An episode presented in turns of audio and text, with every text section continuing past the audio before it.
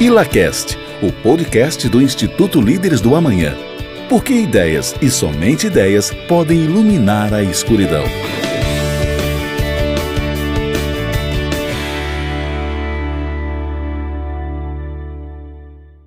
Sejam bem-vindos ao ILACAST, podcast do Instituto Líderes do Amanhã.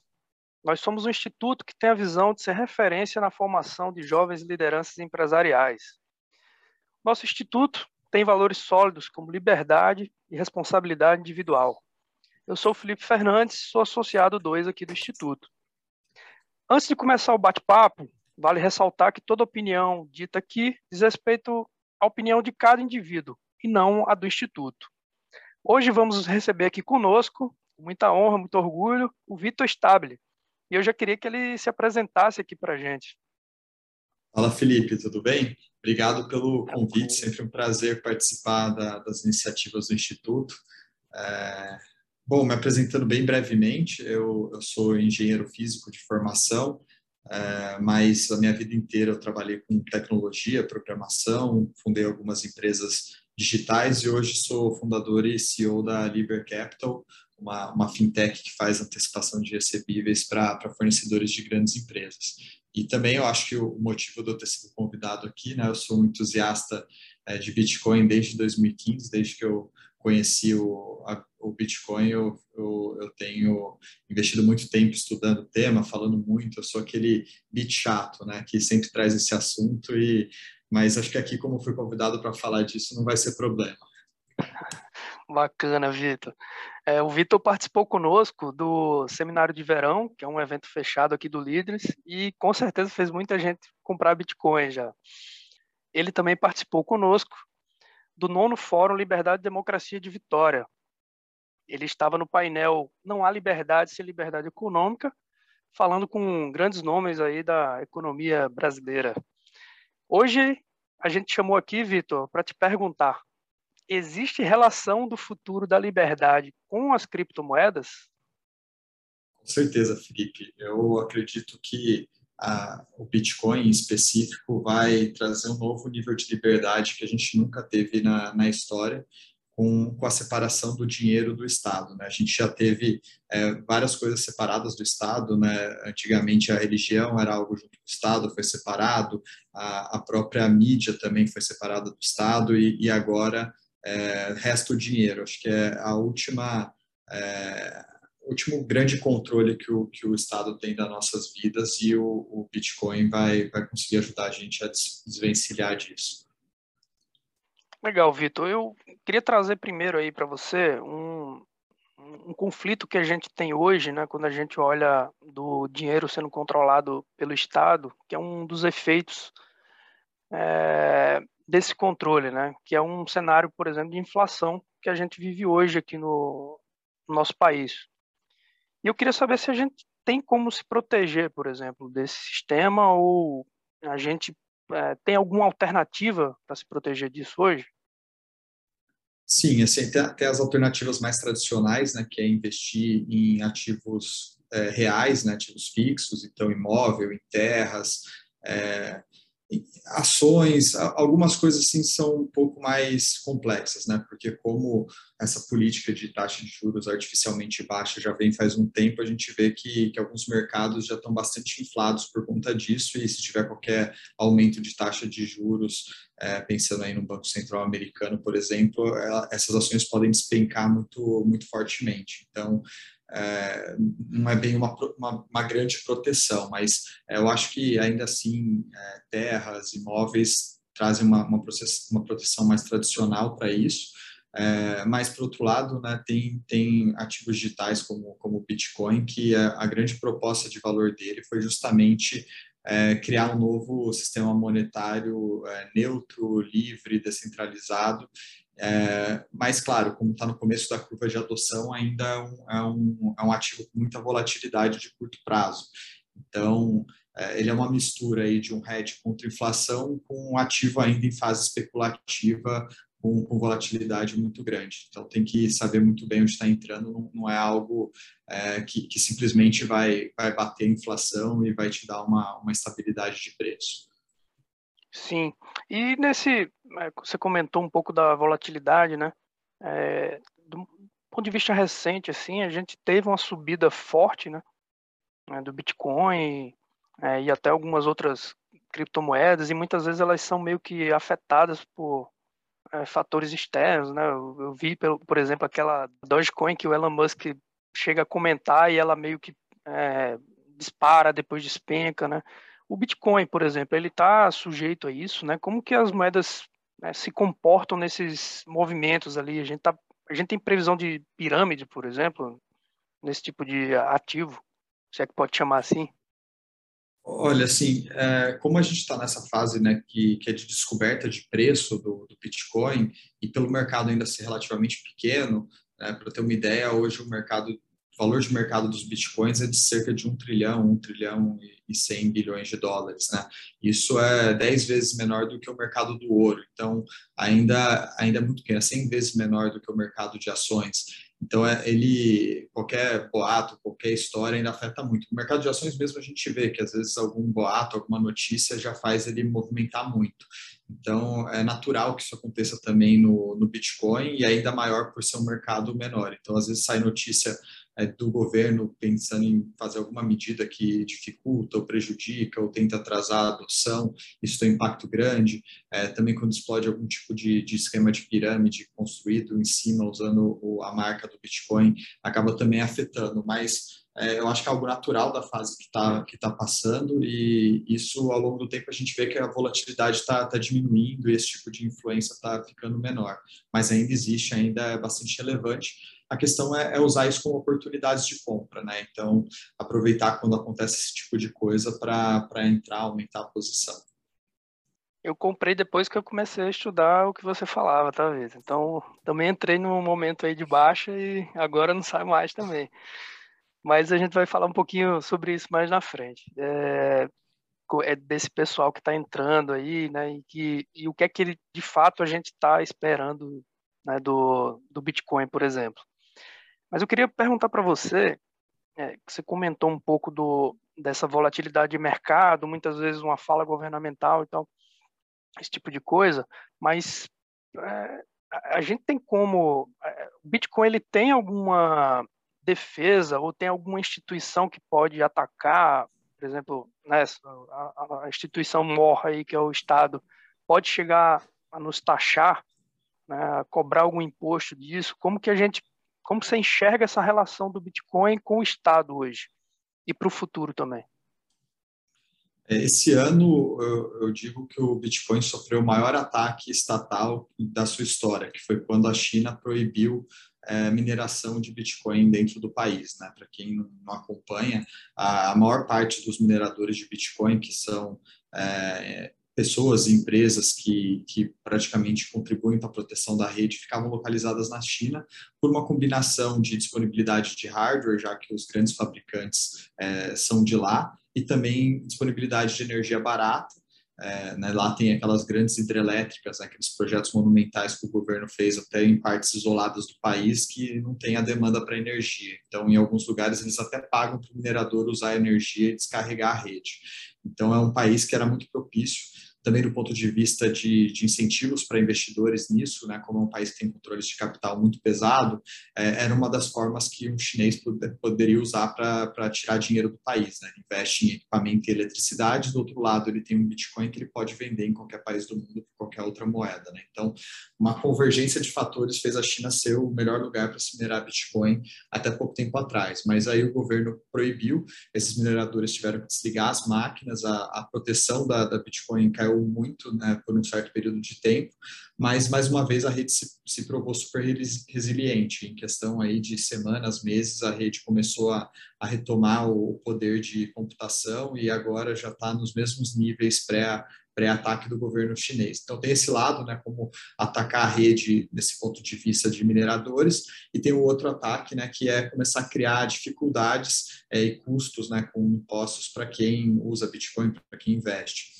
É, tem, tem um imposto que a secretária do Tesouro americano tem discutido lá, que é o, o ganho de capital sobre é, imposto de ganho de capital ainda não realizados, né, é, de ativos líquidos, Então, é uma forma deles tentarem co cobrar o ganho de capital para pessoas que têm muitas ações, mesmo que não tenham vendido essas ações, como os grandes bilionários americanos, né, Elon Musk, Jeff Bezos, Mark Zuckerberg, mas também aplicaria para quem tem muita Bitcoin. Né? Então, basicamente, incidiria esse imposto mesmo você, sem você ter realizado o seu lucro com a venda do, do ativo.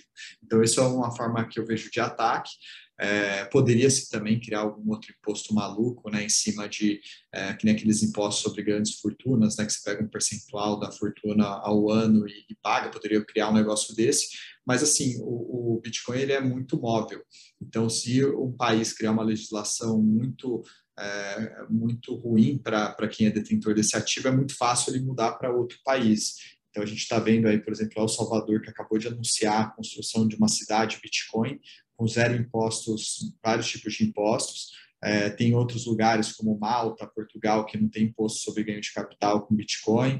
Então, acho que o país que fizer isso vai acabar espantando as pessoas para outra jurisdição e ele tem mais a perder do que a ganhar com esse tipo de, de coisa. Fora que também é, o Bitcoin, diferente de um depósito bancário, é, o governo não tem a visibilidade de que você tem de fato aquele ativo. Então, a pessoa é, se recusar a pagar esse tipo de imposto é algo muito difícil do, do Estado, da Receita Federal, é, controlar. Então, seria um imposto é, praticamente voluntário, que a gente sabe que acabaria sendo bem pouco efetivo. Não, mas o, nesse caso, Vitor, e a turma da China, e eles, eles né, que não tiveram esse, sofrer esse ataque, o que, é que aconteceu com quem tinha os bitcoins lá, por exemplo? Os bitcoins ficaram seguros, o problema mesmo foi o hardware, né? Porque o governo fez as pessoas pararem de, de minerar, então desligar da tomada, e no primeiro momento achava-se que eles venderiam essas máquinas para mineradores de outros países, mas o governo lá Entendi. parece que confiscou também uma, o equipamento, destruiu o equipamento. Então, basicamente, é, os investidores que colocaram dinheiro nas operações de mineração acabaram perdendo bastante capital, mas o Bitcoin que foi minerado até então ficou protegido na, na conta deles, não tem como o governo controlar, né? Eu brinco que não tem o cisbajude no Bitcoin, né? Não tem um sistema ali que um juiz possa apertar um botão e fazer um bloqueio judicial ou fazer um confisco desse, desse ativo. Bacana. A gente sabe que o Estado é bem criativo, né, para criar algumas amarras contra nós, né, criar impostos, mas eu tenho muita esperança também que o, o Bitcoin vai ser resiliente aí nessa luta. E eu já queria puxar um pouco desse ponto, né, que aí pensando também em futuro, o que é que te motiva mais aí a, a investir né, nisso, é, não como um ativo de investimento, né, mas é, a, a, a pôr energia nesse tipo de coisa, nessa moeda, por exemplo? Bom, eu, eu acredito muito na teoria austríaca econômica e por conta disso eu vejo que hoje a, a nossa economia ela é muito distorcida por conta dessa manipulação monetária do, dos bancos centrais. Então, é muito capital é investido em atividades que não são a melhor forma de alocação de capital. Então, a gente acaba, na verdade, ao invés de aumentar o, o, o equity mundial, a gente acaba consumindo esse capital, é, com, né, incentivando o consumo exagerado e o investimento em, em coisas que não fazem sentido, a gente acaba consumindo esse nosso capital coletivo. Então, é, eu vejo com bastante esperança um futuro onde o dinheiro é, deixe de ser algo manipulável, porque vai permitir a gente é, reconstruir né, a sociedade, continuar construindo ela de uma forma muito mais eficiente, é, com muito mais inovação, muito mais criatividade, é, muito mais liberdade individual. Então, eu, eu, assim, eu, por um lado, eu espero que demore um pouco para isso acontecer, para ter tempo de acumular mais bitcoins baratas como é hoje, mas por outro lado, eu tenho uma certa pressa para isso acontecer, porque eu não vejo a hora de viver nesse mundo mais justo, mais equilibrado e mais produtivo. Eu concordo totalmente contigo, Vitor. E você entende que isso é inevitável? Né? Essa mudança estrutural aí na economia, essa vida mais digitalizada, né? vai nos levar realmente a um, a um contexto de livre mercado e que a gente possa escolher com quem a gente vai se relacionar, com onde a gente vai né, sediar nossas empresas, fazer nossos contratos é, e usar nossas moedas? Eu acho que é inevitável. Assim, tem uma teoria muito bacana que eu acredito bastante, que é dos autores do livro The Sovereign Individual, na né? tradução Indivíduo Soberano, mas não tem ainda ele em português.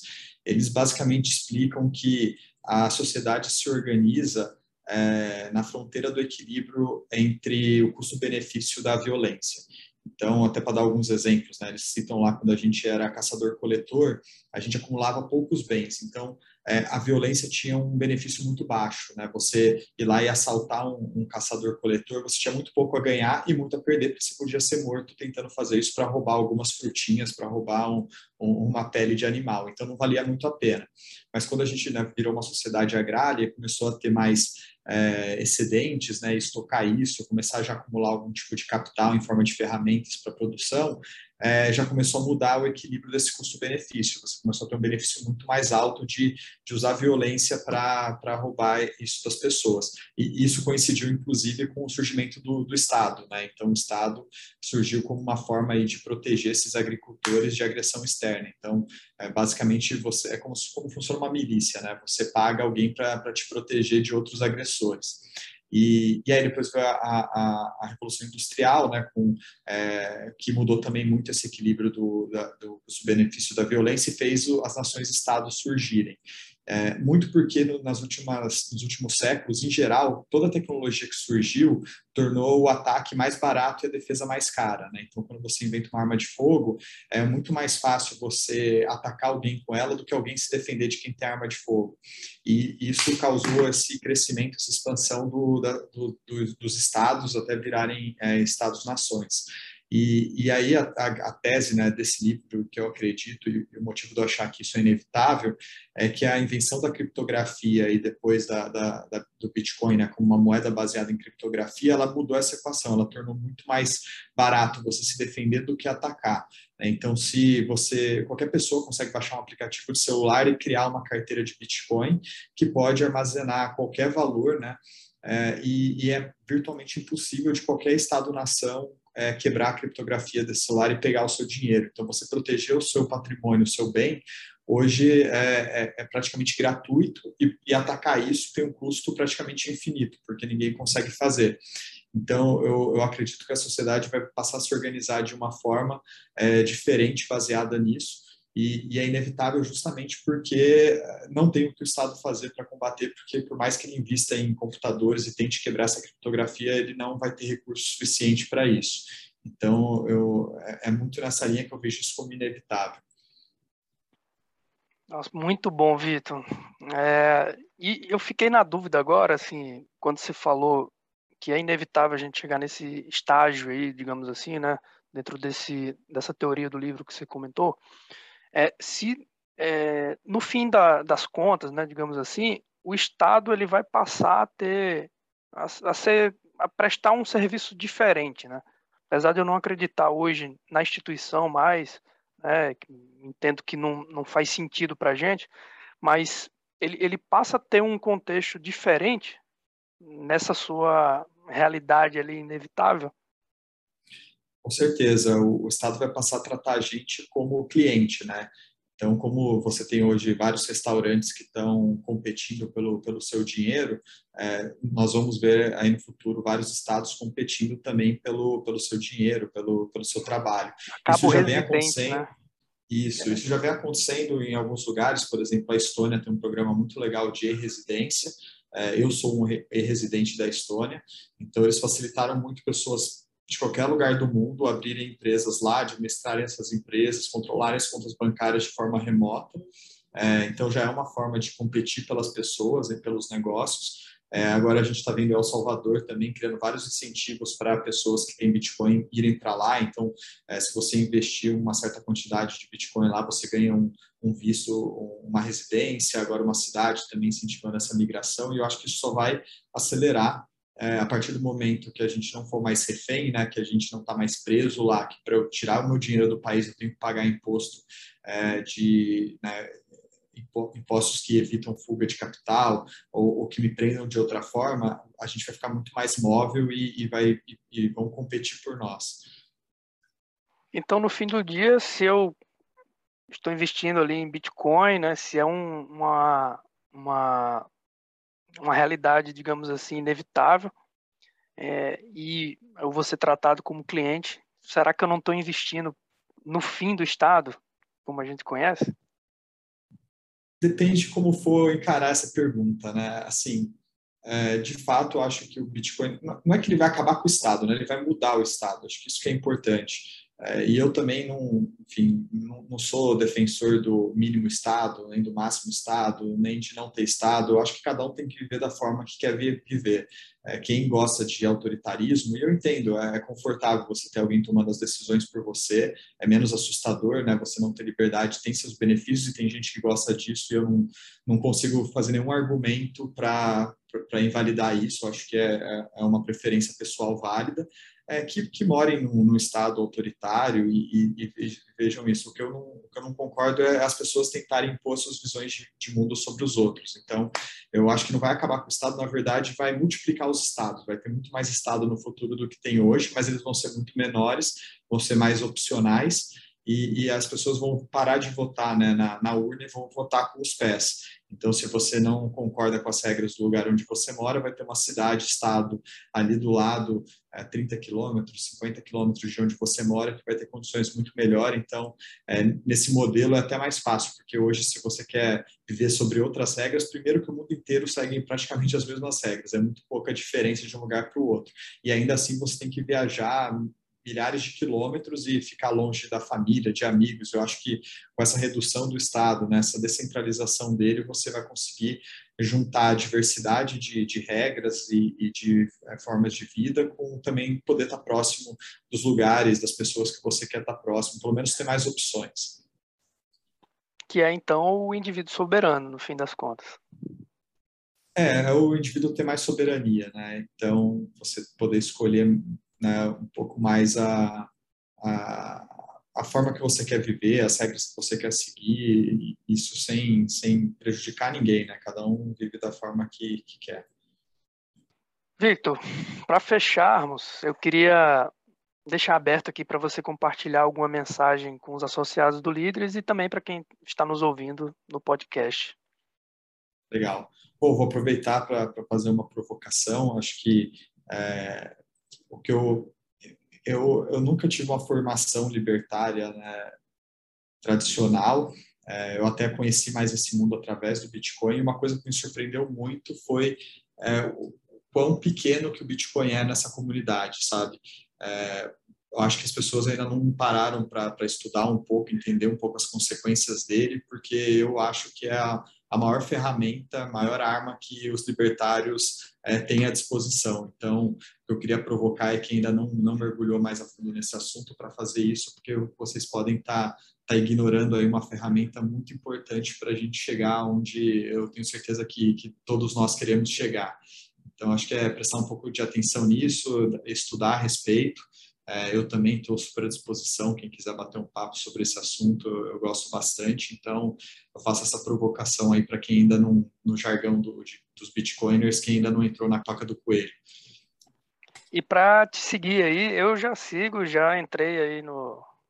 Já, já segui suas recomendações. Eu queria saber como é que a gente faz para te seguir, é, onde você posta seus conteúdos. Bom, eu posto um pouco de conteúdo no, no Instagram, é vmstabile, é, e também posto algumas coisas no, no Twitter, é, também arroba vmstabile, e também tem um outro Twitter, esse é colaborativo, não sou só eu postando, mas é o arroba refúgio Bitcoin, lá também eu, eu compartilho algumas ideias. Muito bom, Vitor, com certeza um papo aí legal, coisas que eu é, queria bastante perguntar. E para você, ouvinte, né, a gente, você pode acompanhar também mais conteúdos, artigos ou outras atividades do nosso instituto nos nossos canais digitais.